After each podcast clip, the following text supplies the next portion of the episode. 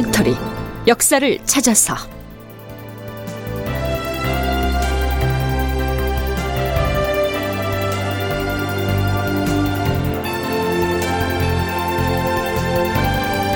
제 944편 위기의 남원성. 극본 이상락 연출 최홍준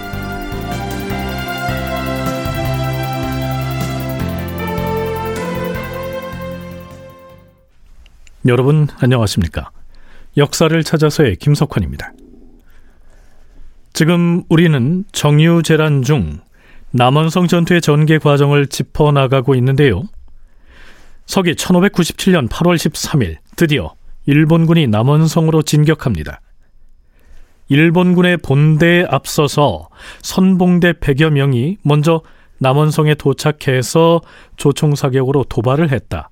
하는 내용은 지난 시간 말미에 잠깐 소개를 했었지요. 일본군이 남원을 향하다가 구례에 이르렀을 때 이러한 일이 있었습니다.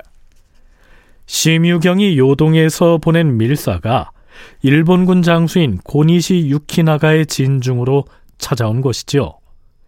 심유경 그리고 고니시는 각각 명나라와 일본을 대표해서 강화 협상을 진행해온 실무자였습니다.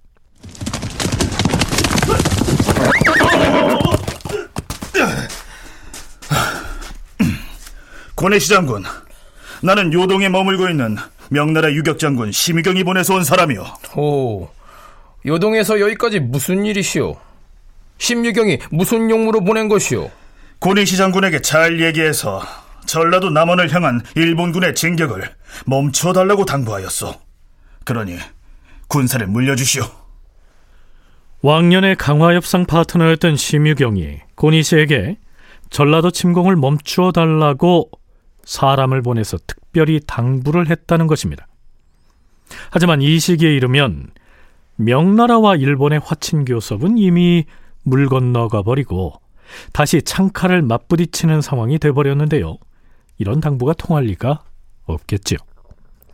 고니시 유키나가 즉 소서 행장이 심유경의 밀사에게 이렇게 대답합니다. 일본에 계시는 우리 히데요시 관백이 전라도를 함락하라는 엄명을 내렸소. 그러니 지금 중단하기는 어렵게 되었소이다. 돌아가시오. 나는 가토 기요마사와 더불어 남원으로 진격을 해야 하오. 자, 가자!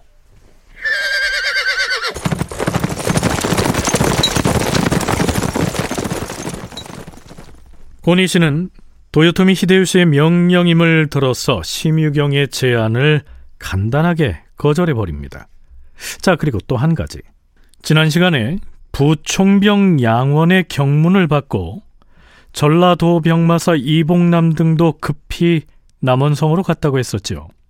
그런데 연려실 기술에서는 이 이봉남이 남원성으로 입성하는 과정을 매우 거침없고 기계 넘치는 행보로 묘사하고 있습니다. 참고로 기사에 나오는 옥과는 곡성의 옛 지명입니다.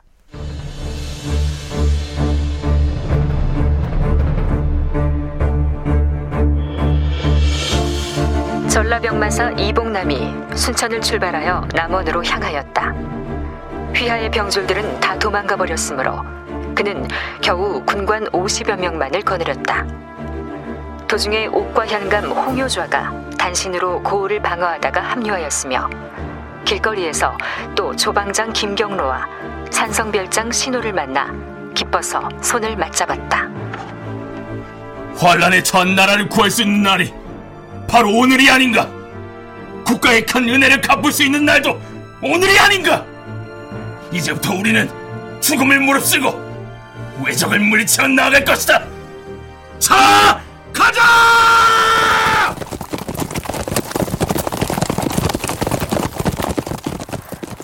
그들은 죽기를 맹세하면서 말고비를 나란히 하며 걸었다.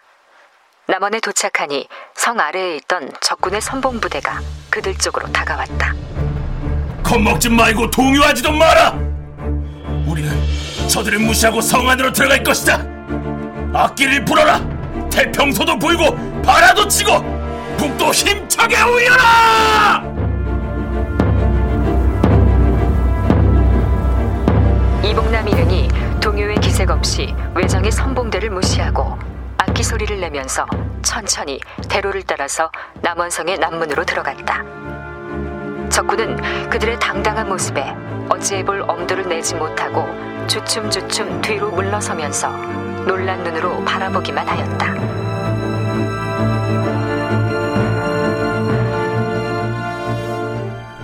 (8월 13일에) 선봉으로 먼저 도착한 일본군이 남원성을 향해서 간헐적으로 조총 공격을 해왔다는 사실을 지난 시간 말미에 언급했었죠. 다음 날인 14일이 되면 일본군의 본격적인 공성작전이 시작됩니다. 총병나리! 저기 저 산 위를 보십시오! 외적의 무리가 온 산을 새카맣게 뒤덮었습니다! 지금 산에 있던 무리들이 성문 밖으로 쏟아져 내려오고 있습니다! 장졸들은 겁먹지 말고 제 위치를 지켜라! 총병나리! 지금 성문 밖에서 외놈들이 토목 공사를 벌이고 있습니다! 우리가 파놓은 해자를 메우고 있습니다. 뿐만 아니라 한편에서는 병졸들을 동원해서 사다리를 만들고 있습니다. 아마도 곧 성벽을 타고 오를 것 같습니다. 외적의 무리는 성벽을 타오르기 위해서 긴 사다리를 여러 개 만들고 성벽 둘레에 파놓았던 해자를 흙으로 메우고는 그 위로 길을 만들었다. 또한 성밖 민가의 담벼락을 뚫어서 총 쏘는 구멍을 만들었으며 성 밖에 높다란 비계를 설치해서 그 위에서 성 안을 내려다보고 총을 쏠 수 있는 장치를 만들었다. 드디어 오시가 되었다.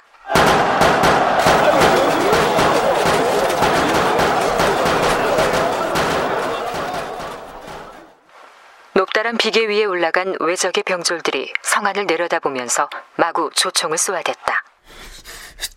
도망치지 마라! 달아나지 말고 총통을 쏘아라! 저기 저 성벽 아래 저거 저거 뭐야? 귀신이다! 외놈들이 귀신을 데리고 왔다! 서문 앞에 있던 외적은 인근 만복사에서 사천왕상을 수레에 싣고 와서는 성 밖에서 이리저리 돌려서 내보이니 성 안에 있던 명나라와 조선의 군사들이 그것을 바라보고 매우 놀랐다.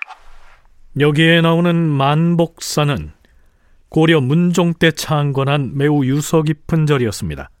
민족문화 대백과 사전에서 이 만복사를 찾아보면 1597년 정유재란 때 일본군은 남원성의 서문을 통과하여 이 절에 들이닥쳐서 닥치는 대로 방화를 하였으므로 이 절은 두 칸의 불전과 석불만을 남긴 채 모두 불타버렸다.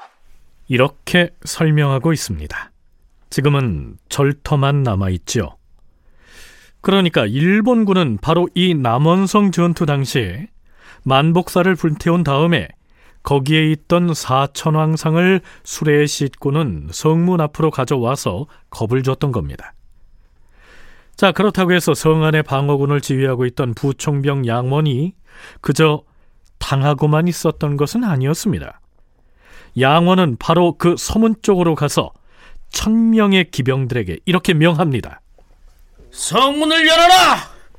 용감 무쌍한 요동 기병의 기계를 보여줄 것이다! 기병들은 외적들을 향해서 성 밖으로 돌격하라!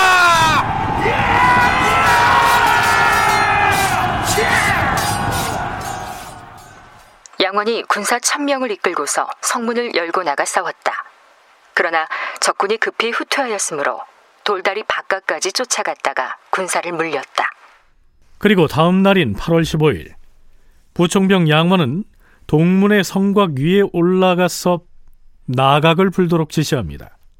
나각은 소라 껍질에 구멍을 내서 부는 악기입니다.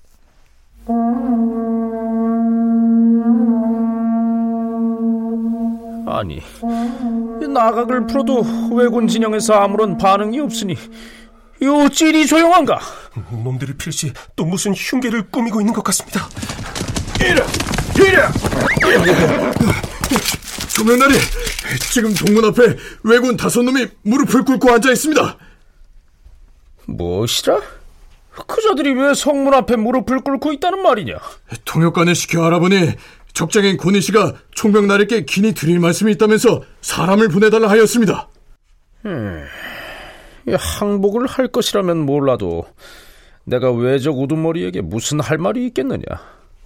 하지만 무슨 말인지 궁금하니 사람을 보내겠다. 부총병 양원은 자신이 집에서 부리는 하인 두 사람을 고니시에게 보냅니다. 일본군 장수 고니시는 그 두 하인에게 음식 대접을 잘해서 돌려보내면서 이런 말을 전하게 하죠. 중국의 양원 총병께서는 서둘러서 성을 비우도록 하시오.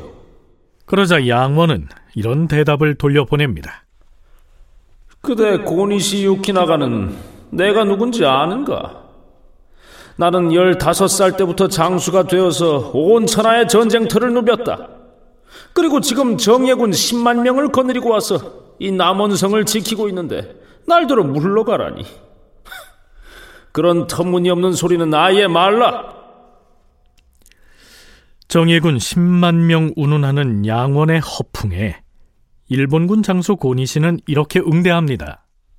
겨우 천여 명의 패잔병들을 데리고 성 안에 웅크리고 있으면서 어찌 우리 백만 대군을 당하겠소? 명나라 장수가 조선에 무슨 은혜를 입었다고 이처럼 후회할 일을 만들려 하는 것이오? 양원은 이번에도 두 마디 답장을 보내서 콧방귀를 낍니다. 그러자 기다렸다는 듯이 일본군의 파상 공격이 시작되죠.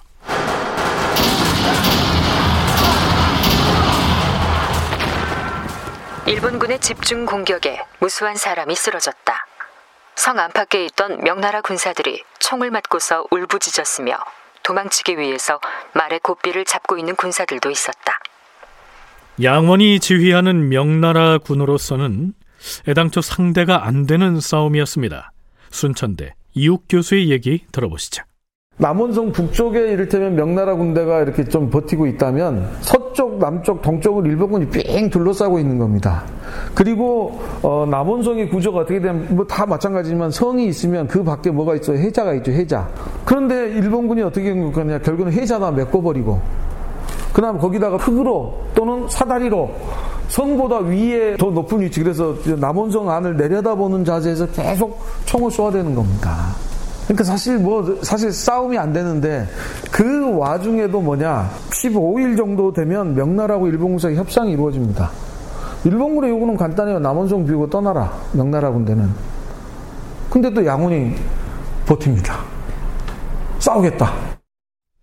임금인 선조는 나중에 비변사 회의에서 부총병 양원으로 하여금 남원으로 들어가게 한 것 자체가 어리석은 짓이었다. 이렇게 탄식하지요. 나는 비변사의 잘못이라고 생각한다. 비변사가 부축해서 양총병을 무리하게 남원으로 몰아넣었다가 이 지경을 만든 것이 아닌가? 하오나, 당초의 양원이 워낙 호언장담을 하였기에 반드시 남원을 지켜낼 줄 알았지. 결과가 이렇게 될 줄이야 어떻게 알았겠사옵니까? 과인은 양총병이 호언장담을 할 때부터 이미 의심을 품었었다.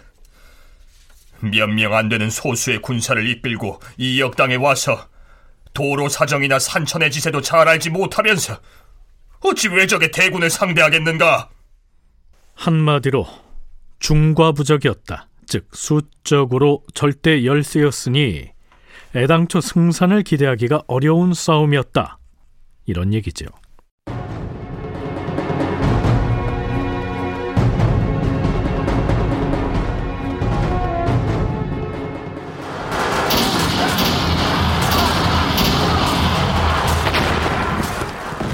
일본군의 파상 공격으로 성이 무너지기 직전에 이르자 양원은 전주에 진을 치고 있던 유격 장군 진우충을 원망합니다.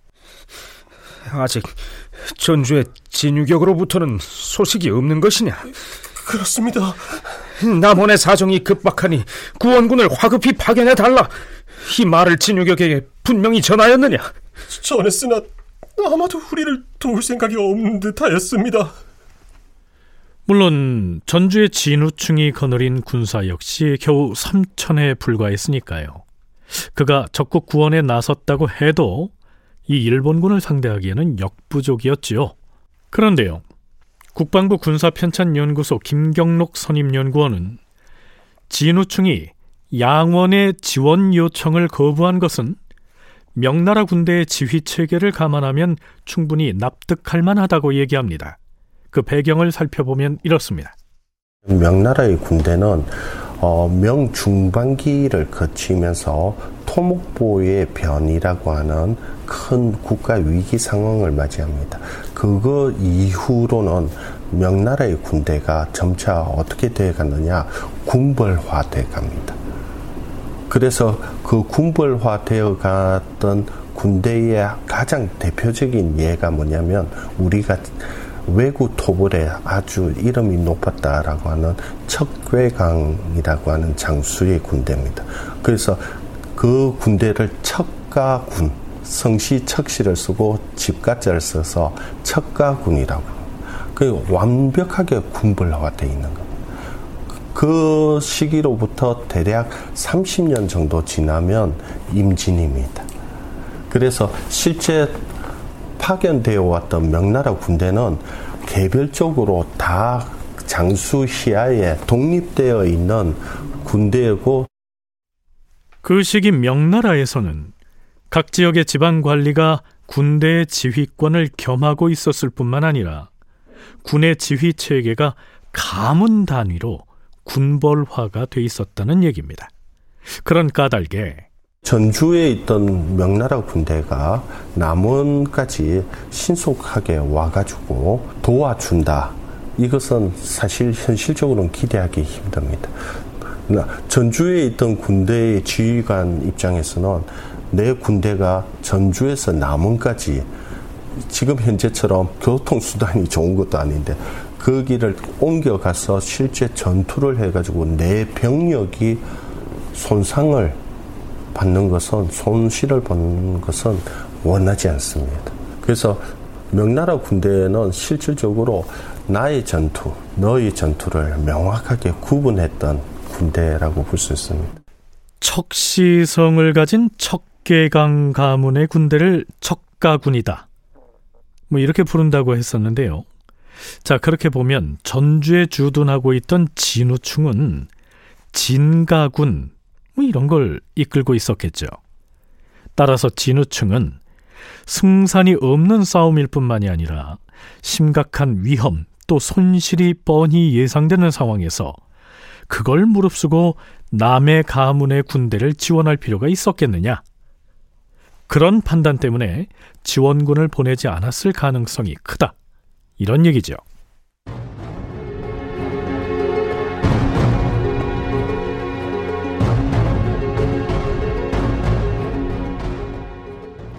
드디어 8월 16일 운명의 날이 밝았습니다.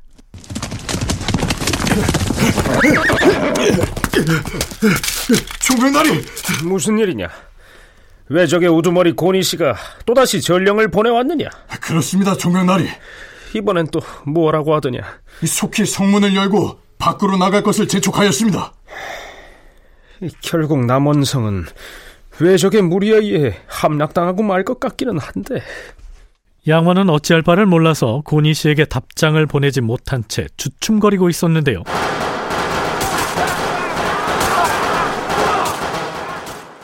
일본군의 공세가 다시 시작됐고 이제 양원은 성을 나가고 싶어도 나갈 수가 없는 지경으로 몰립니다. 다큐멘터리 역사를 찾아서 다음 이 시간에 계속하겠습니다.